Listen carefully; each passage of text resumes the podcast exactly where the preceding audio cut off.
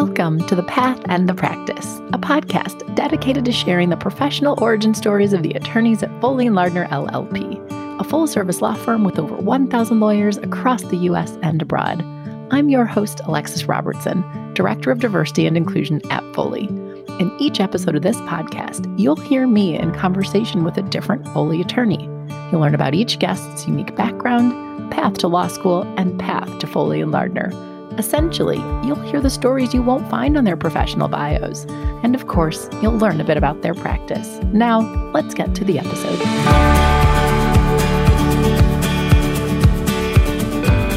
Today, I'm speaking with John Atallah. John is a senior counsel in Foley's Los Angeles office, where he's a member of the firm's litigation department, focusing on consumer finance litigation and consumer class actions. Our conversation begins with John sharing about growing up as a first generation Lebanese American in Garden Grove, California. John describes growing up in California, but still spending most of his summers in Lebanon, an experience that ultimately left him with a foot in two very different worlds. John also discusses his legal practice, what it means to be focused on consumer related litigation in California, and he also talks a bit about when he's had occasion to use Arabic in his day to day practice. As usual for the path and the practice, this conversation is wide ranging. We touch on a lot of things that I won't be able to summarize here. But I will say, interestingly, we get into a bit of a discussion about lawyer identity and how often lawyers see their lawyerness as a deep part of themselves. But we talk about how important it is for attorneys to also be involved in other things and to essentially be more than just a lawyer. But also, John reflects a bit on this very strange time during the COVID 19 pandemic what he's doing day to day to make it through this sort of weird world that we're all in. And then finally, John gives some fantastic advice to law students about how to find a firm with the right cultural fit. I hope you enjoy our conversation. Hi, John. Welcome to the show. Hi, Alexis. How are you? I am excellent. I am a broken record who always says, I'm so excited to have you here, but I am. I'm so excited to have you here. And I am so excited to be here. So thank you. Excellent. And it's fun. People can't see this, but you have like a legit recording mic. So this is just like a super legit podcast right now. well, let's start by having you introduce yourself.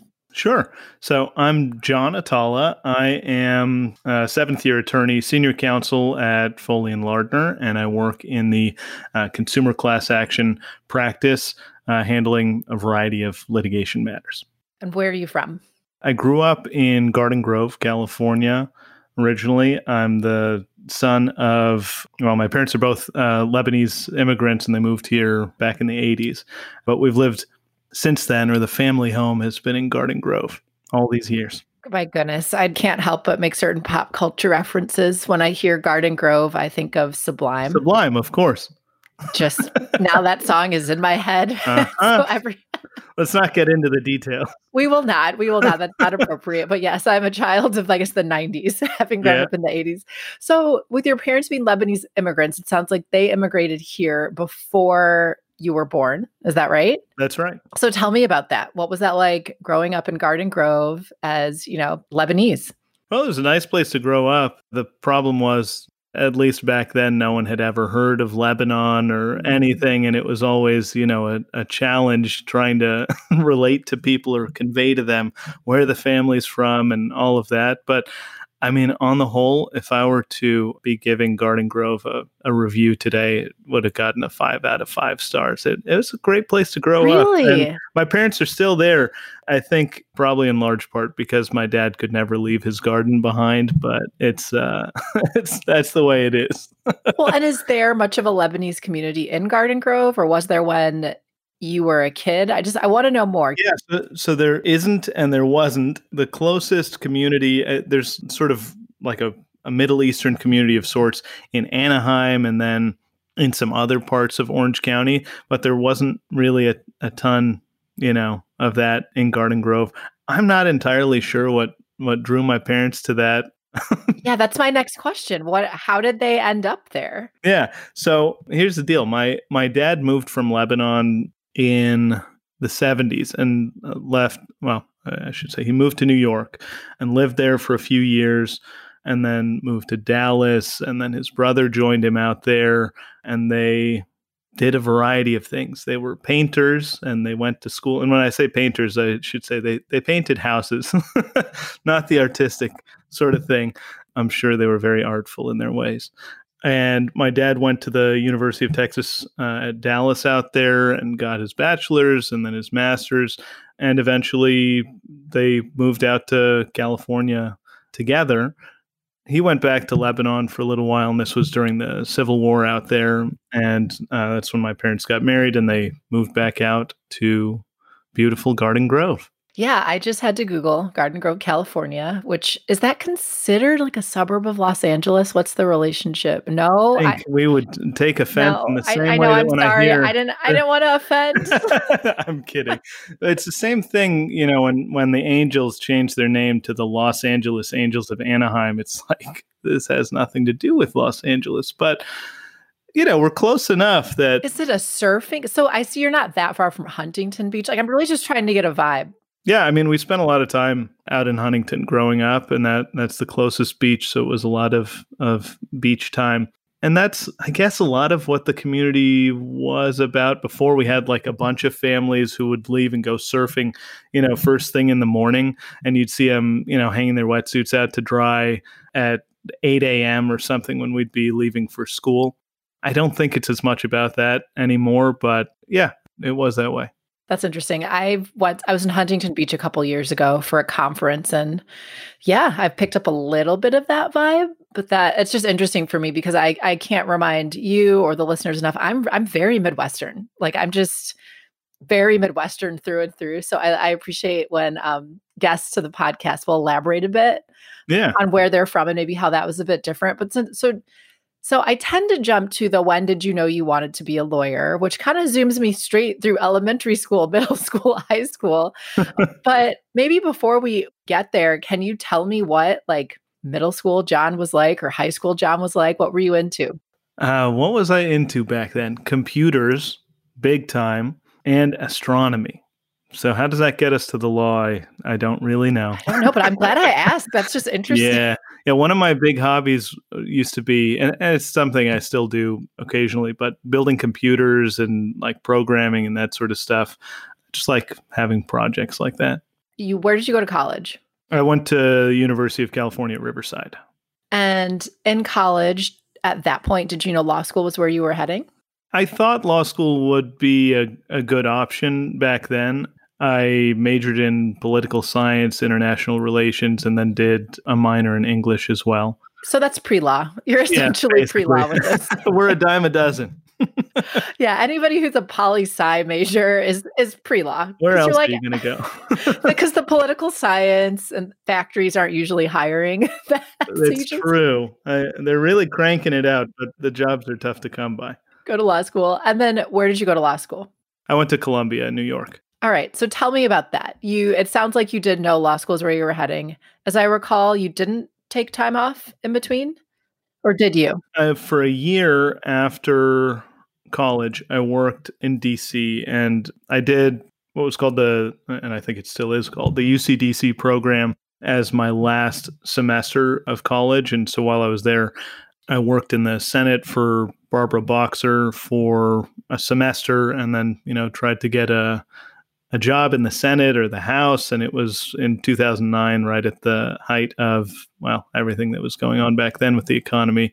So those jobs were impossible to find. Yep. So you said, "I'll just go to school." Well, not uh, almost. almost. Oh, okay. Keep I going. Started, you know, with the LSAT and prepping and all that, the applications, and I ended up working at a lobbying firm. They hired me on as a temp employee, and my temp appointment quickly turned into a you know pretty permanent position there and and we did some good work for uh must have been 10 11 months. Oh that's great, great. out there. Then law school. Then law school. So i had to go to new york obviously because my dad hated new york i was going to ask not to go there. what was the dynamic with your parents right? You're like now on the other side of the country. Yeah. Well, of course, it was a tearful goodbye from from mom and then my dad said okay well this is your chance to see what it's really like out there i mean i'd been living in riverside for four years at that point and in dc you know for a year after that so I think they kind of got used to the idea that I wasn't going to be uh, home, but there was still something about you know going and moving to the big city and all of that. Well, and why? I forgot to even ask you why you wanted to be a lawyer. Yeah, so we've, we've established that you did. We know you are. It started in elementary school when I was interested in astronomy, right? Exactly. I'm kidding. I looked out into the night sky and I yeah. thought, of all the things that I could be, yeah. Well, it was it was sort of a mix of things. There was some point in in high school or maybe early college that I I kind of started thinking about the way the world works. I say that like really generally, but there's something about the framework of the law that I've found interesting for a long time. So I realized that at that point, let's say And go back. So you're you said high school? So you're contemplating the framework of the law as like a, a teenager? Like I just want I'm not gonna pretend that I was, you know, addressing this at a high level or anything. I was like, I was like, slow, slow down. I had to slow you down. I was yeah, like, deep, you, deep thoughts you. at 16. No, that's exactly what I needed. Okay, so let me back up a little bit. My uncle in Lebanon, his name is Rabia. He's well, he was until I became a member of the bar. Mm. Uh, the mm. only other lawyer in our family and he's been doing this for about 30 years now. And you know growing up we used to spend a lot of time in lebanon and i spent a lot of time at his law office and saw how he helped you know his clients their people and you know small companies uh, in the suburbs of beirut. He was helping them to to overcome you know the various problems and disputes they had and everything. So i was exposed to that i think starting at a pretty early age and i'm not going to pretend that that you know put me in a position to contemplate the law or anything like that in high school but i thought hey this is kind of an interesting you know sort of thing to do and there are different ways that that you can approach helping people like doctors go to school kind of to see the world in terms of the way the human body works and then to help people using that framework like engineers go to school to figure out how the world works from a mechanical or electrical or structural perspective and then they help people like that so i thought there was a lot to be you know said about yeah going to law school and, i'm glad yeah. i pushed on your high school self yeah, because yeah. otherwise i wouldn't have caught that connection and the exposure right which i think that is interesting for a number of reasons because I think you just said that you all would visit Lebanon pretty frequently. Yeah. So one, I mean that that sounds like quite a dichotomy going from Garden Grove, California to, you know, Lebanon. I'm not sure how frequently, but but also while you're there spending time with your uncle who's a lawyer. Yeah. So both of those things are are very interesting. Although what what was that that like because for me, I mean, I'm someone who grew up here, didn't really leave the country until 18 or 20, let alone yeah. having that perspective of which I don't know if it's sort of like a foot in two worlds, even if you could elaborate.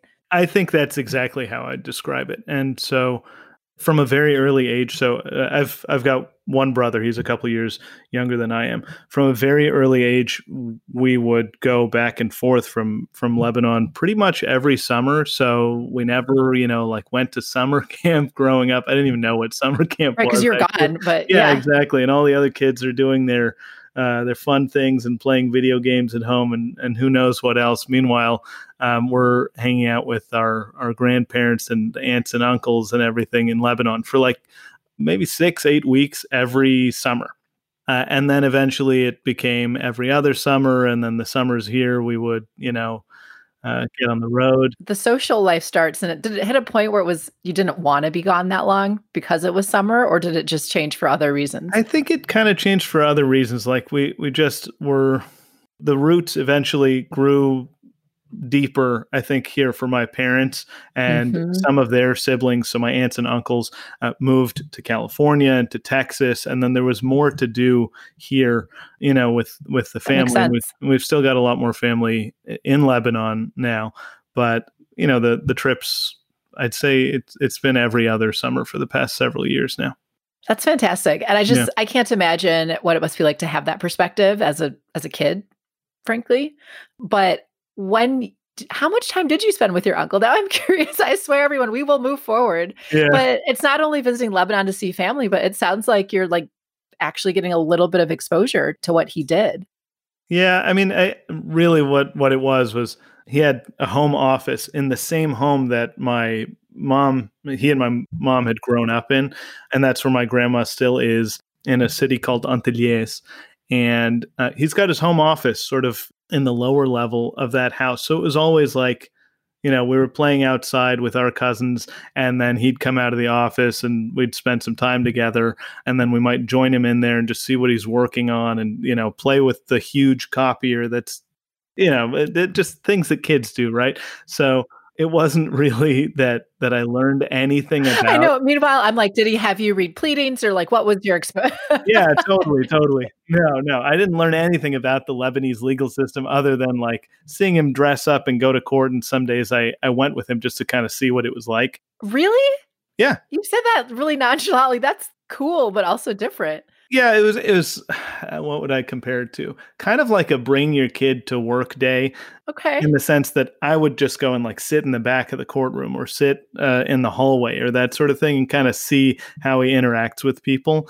But it was more. Uh, I don't know. Maybe from a very early age, he was trying to push me in this direction, and it and it worked. It okay. worked. He got okay. me. So we've explored a little bit more about the exposure there. That's really interesting, though, to not only be thinking about the legal system, as you said. But I mean, you actually knew that other countries had legal systems and you could be lawyers other places. That's yeah. more than probably I knew in, you know, middle school or high school. But you're pre-law, you go to Cornell, wait, Columbia. Sorry, I was going to say I was going to say Cornell. My apologies. you you're like, uh no, Columbia. What's that like? What's law school like for you? Law school was fine, is how I would describe. Fine. There's more words to say then. yeah, Tell I mean, me more. Some people had a really amazing time in law school, and they found themselves in all of this. I wouldn't describe it in those terms. It was a challenging time, and then living in New York had its own challenges and all of that. And I was excited to kind of wrap up and then start working, and mm. ideally do that in California. So I can't say enough good things about Columbia as an institution and my classmates. It was a wonderful experience in that respect, and I learned a ton. But I don't look back on law school as like this fun, amazing time in my life.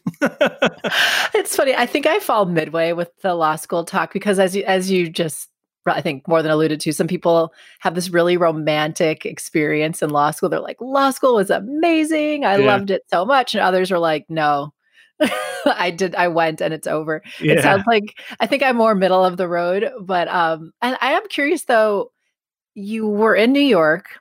Did you know the goal was to get back to California? I think pretty early on that okay. that was my goal and that was sort of Okay. I, I was going to say it's sort of the light at the end of the tunnel. I was not in this dark place or anything. I know. How did you really feel? yeah. No, but really, I mean, my family, I, I grew up in, in California.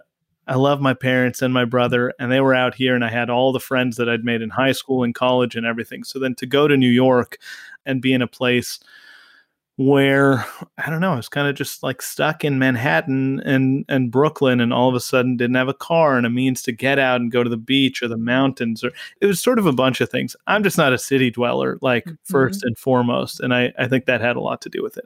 Yeah, well, and I think it can feel, depending on your personality and what you enjoy, a, a little bit claustrophobic from what you're yeah. describing, where you're just like, particularly for you, I mean, you grew up next to the ocean, essentially, to not have access to nature in the same way or even transportation in the same way. Yeah. That makes sense. So how does Foley come onto the scene then?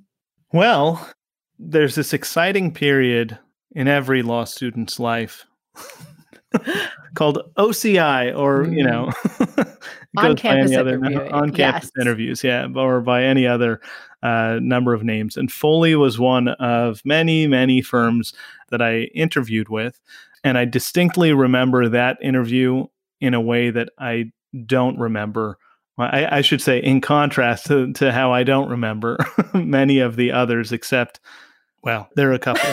right. And maybe they're and not for other reasons. Yeah. Well, and, and it's because of how they went and the, yeah. the sort of questions I was asked.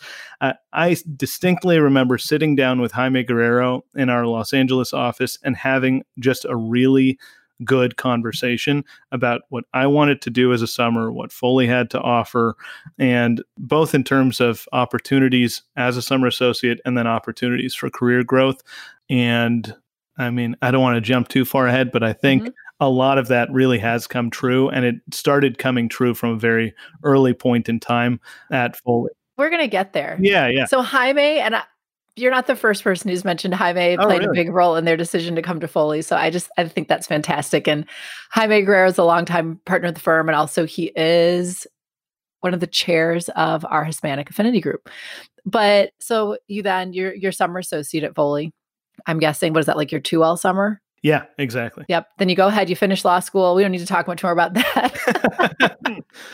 but you you come back to Foley and did you know litigation? What caused you to end up in litigation?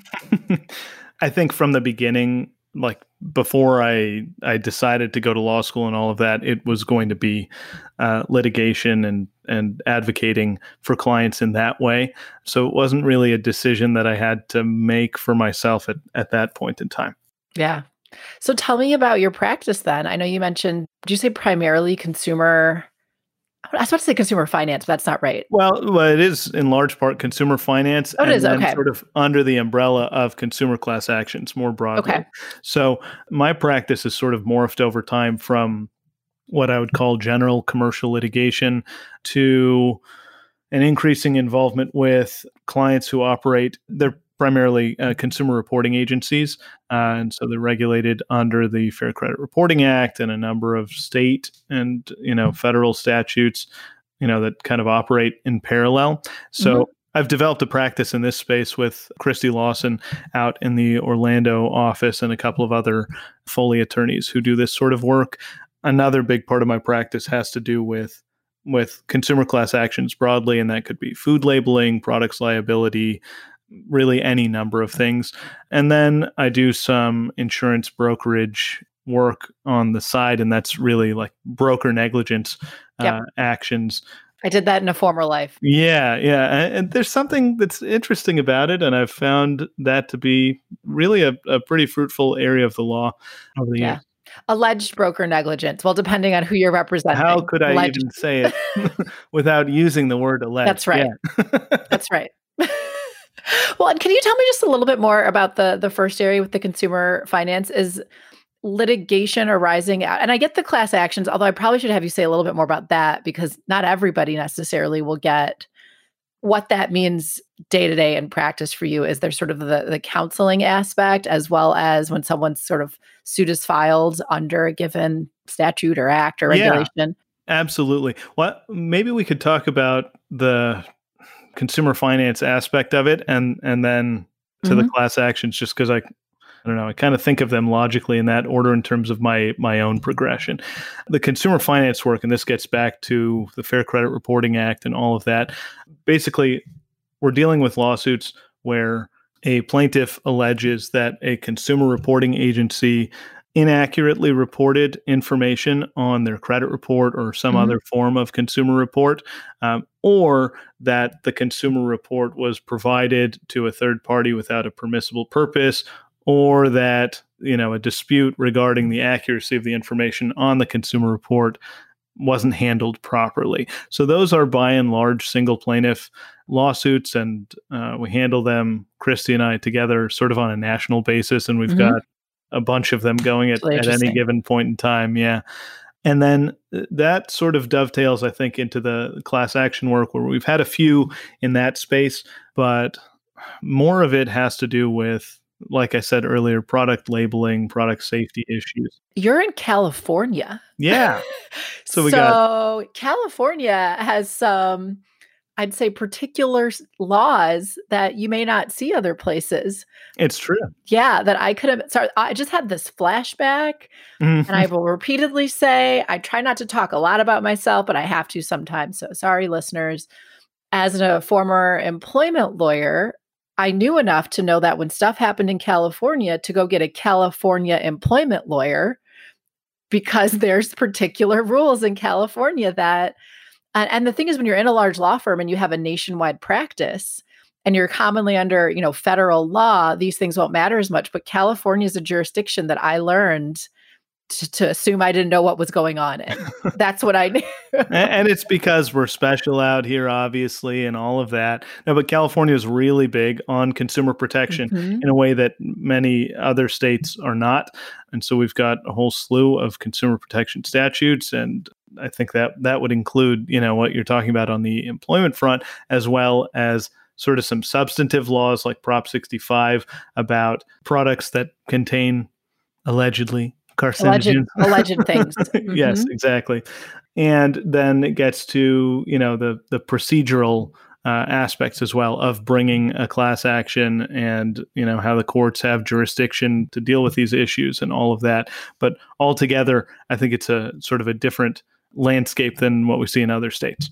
Well, and so also tell me more about you, John, because you've just done a great job at explaining the, I think the the breadth of your practice, but I imagine you're balancing it along with other things in your life. So how have you found, you know, working at a large law firm while and also as you mentioned, like you're you're around family, it just what is what is life like for you? Well, it's a really broad question, but I want to know more. Yeah, I know, right? And maybe I should give some context and share that. I mean, we're we're recording this podcast or is that what we're calling it? Yes, let's call it a podcast. Okay, we're, we're recording this podcast in the midst of the global COVID 19 pandemic. So lately, life has involved a lot of time at home and then, you know, little adventures where it's just me and my wife. And maybe we'll go drop in on my parents or her parents or something like that. But what could I say more broadly? If we set aside the past five six yeah months. what was it what was it like because i think now that you're you said you're seven years into foley yeah you're senior counsel at the firm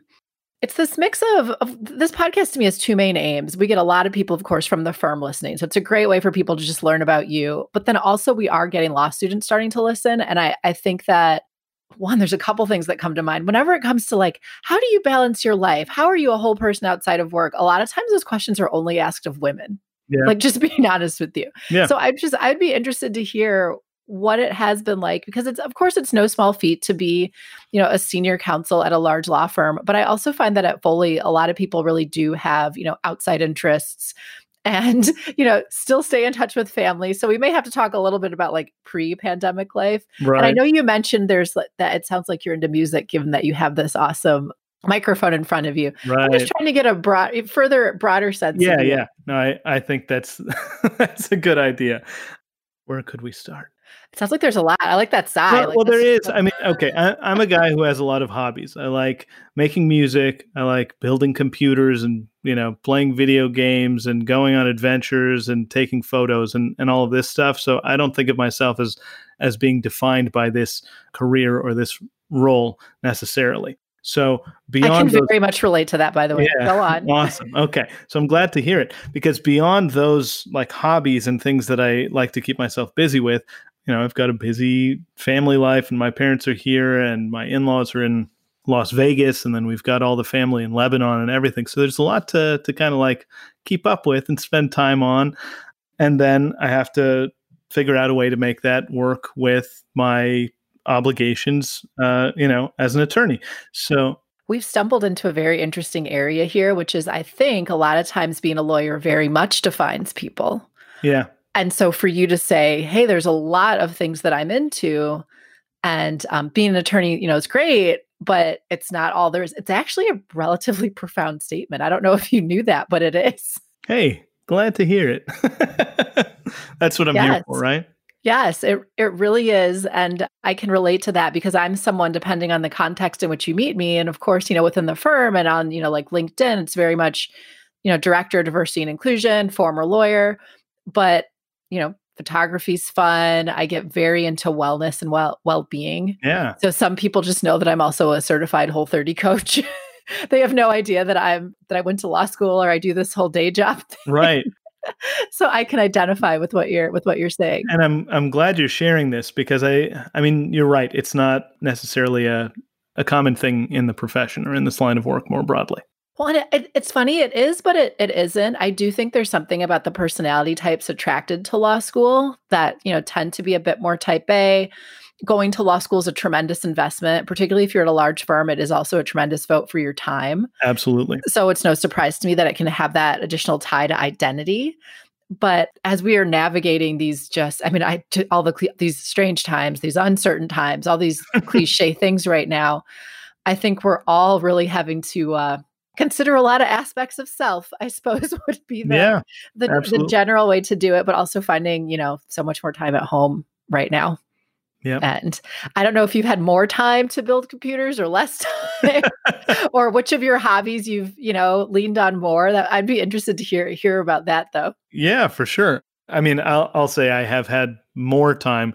The challenge now has been figuring out a way to sort of leave the home office and know when to kind of just close the laptop and be done with the day. But once that happens, not getting stuck in traffic every morning has made a huge difference. So that uh, that means like an hour and a half I get back and then not doing all the other things you know I have to do to to get ready in the morning and then go have lunch in the office and all of that. Not to say, I mean, I do miss those things in a sense, and I look forward to the time when you know yes. I, I can do some of that I again. Miss the change of, I do miss the change of scenery in my day. Yeah, that's and I actually went into the office for the first time in five months just last week. Wow! And um, in Chicago, we just they've renovated and we all have new offices. So I walked into a different floor in a different office and I was so grateful to not be in my house. Yeah. It's like, this is amazing. And um, I saw a handful. There aren't many other people around, of course. And you just have that like kind of wide eyed over your mask where you're like yeah. so happy to see that. I know, right? yes. But I, I do think it's important because this is actually something I haven't had a chance to talk about on the show is navigating the current environment. Yeah. And I think so many of us are we we really are having this collective experience that's so similar which doesn't happen that often to just hear that, you know, here's how I'm navigating it. Here's the pros. I've, you know, saved an hour and a half a day in traffic, but here's the cons. Yeah.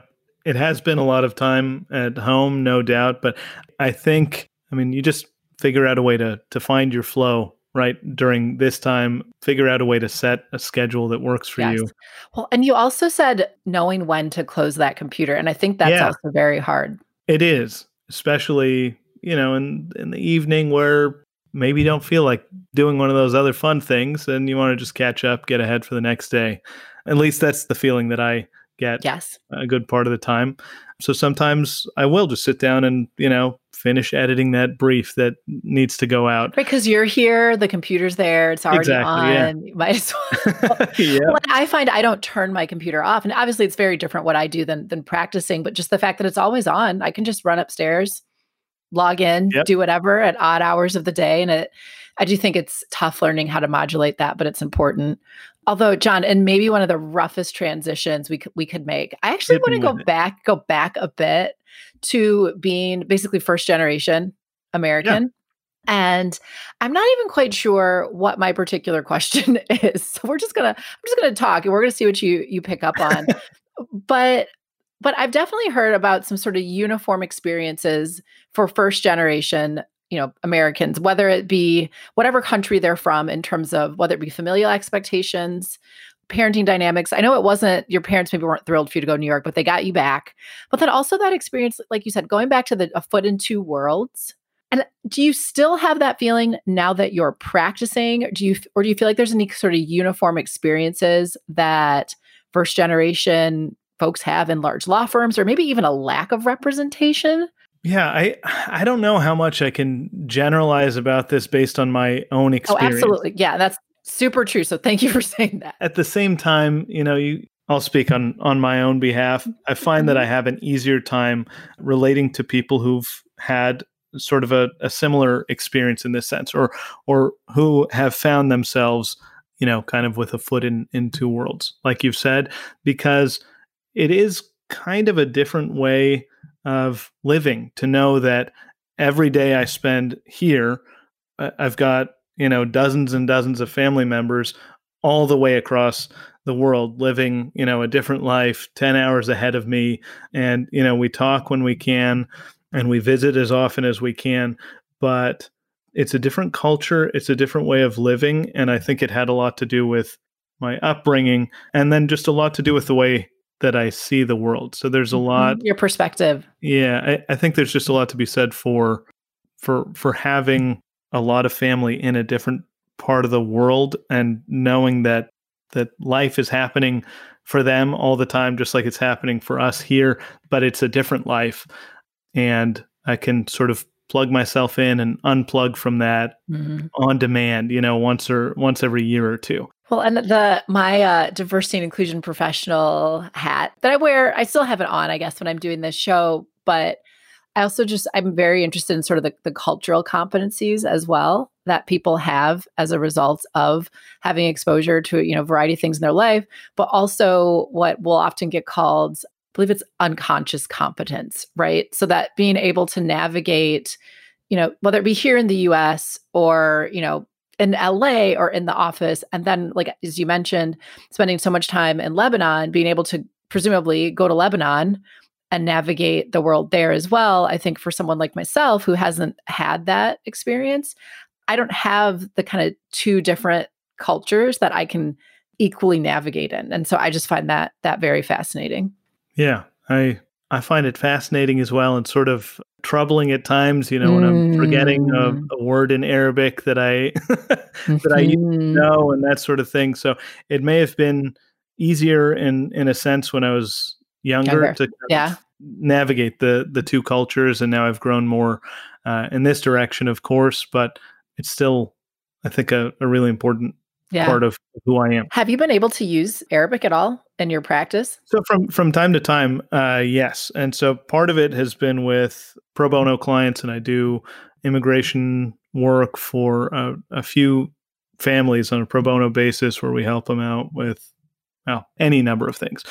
And then there have been other clients who've come along, fashion industry and other industries as well, where our primary contact there is from the Middle East or you know speaks Arabic and but mm-hmm. but you know lives uh, here in the U.S. and we've connected in that way. So I, I think it's been helpful, you know, in many ways, and perhaps there are other opportunities to to build business and build relationships yeah. more broadly in that way.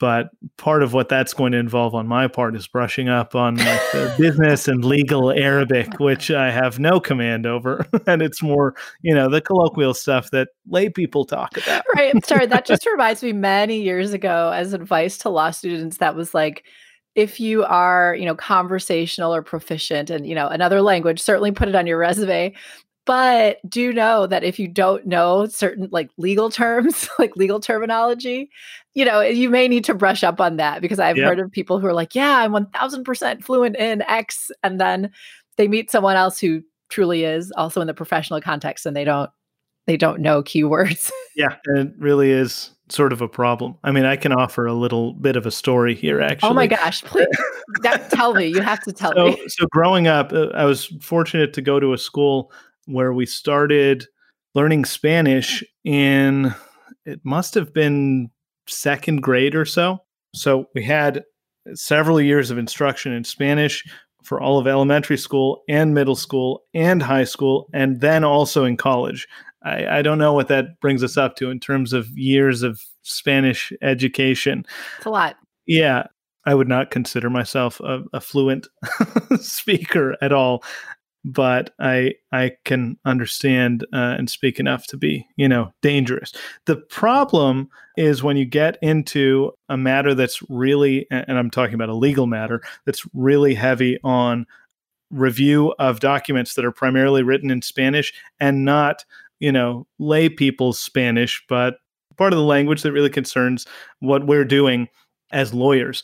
And it is incredibly difficult to understand if you don't have that background. So I quickly figured out that uh, that probably was not, you know, one of the the strong suits in in my own practice. Yeah, when we get those occasional emails that go firm wide, they're like, "Is anybody fluent in name, you know, X language?" Yeah, like, yeah. Maybe you wouldn't have raised your hand before, but you're like, "I exactly. definitely won't now." Definitely won't now. Exactly. Yeah. well, okay. So as we're wrapping down our time here, wrapping down, I think that does not make any sense. As we're winding down our time here, hmm. I have to ask you the question that I ask all of my guests, which is advice you have, insights you have on your practice. So, whether you would want to style it as advice you could have given your 18 year old self, you know, who's about to head off to college and then head off to law school, or just direct advice to law students. And I leave this broad because I find that people actually have something that they they actually really want to share, whether that be advice on how to navigate legal or things you wish they knew about this firm. What are your thoughts? Yeah. I think this gets back in part to that discussion we had earlier about on campus interviews and what I alluded to, which were some other memorable interviews. There's one of them that comes to mind. And I walked in the room and I handed, there were two partners from from a law firm and I handed one of them, you know, this package with my writing sample and transcript and whatever else. And he took a look at it. And the other partner in the room starts asking me what I think about this painting on the wall. And so for 20 minutes, we talked about a painting on the wall. And I noticed at some point, you know, they're making sort of these hand gestures at one another. And it was probably clear, you know, to them that this wasn't going anywhere. But rather than, you know, kind of respecting my time and and allowing me to respect theirs we kept having this conversation about a painting. What this mm. brings me back to is this notion that the most important thing to do in the course of those interviews in the course of the the work you do to to try to find a firm to work at or an organization to work with is make sure there are good people who are working there and by good people, I mean friendly people who are respectful and straightforward with you, because that has made all the difference. And I've seen how many times many of my classmates from Columbia have moved from one law firm to another to another or quit the practice entirely. And it has so much to do with the people they've worked with or tried to work with, but couldn't be, you know, reckoned with, I think. And I've found in my time at Foley that what really makes this firm great is the the great team of people we have here and it's so readily apparent from the very beginning mm. so keep your eyes open for those differences is what i would say in law school at least that sounds like a sort of painful 20 minutes talking about a painting on the wall. yeah, I remember it not being very fun. And then I was not surprised when I got the the letter in the mail after that. Yes. Okay. I rarely do this, but I'm just going to mine a little bit more from you on this. Do you yeah. have any other recommendations on how to know if there's good people? So, of course, it's that do you get that? Do you connect? Do people seem honest, candid, real during OCI? Do you have just any other recommendations on how to tell if the people are good? I mean, you can tell. And feel free just to say no, and then we'll just yeah, end, end the show. yeah, exactly. Done. No. A lot of it has to do, obviously, with you know your own intuition and and seeing how people are acting and all of that. And I'd say it goes beyond the on-campus interview. And if you find yourself in a law office for for callback or you know whatever other mm-hmm. on-site interview you can see are the doors open or are they closed? Are people raising their voices? Are attorneys treating administrative professionals including their own assistants with respect or is there something demeaning about their tone? And these are things that you can just kind of pick up on in passing and make little mental notes of because those are the things that that make a really really big difference on a day-to-day basis.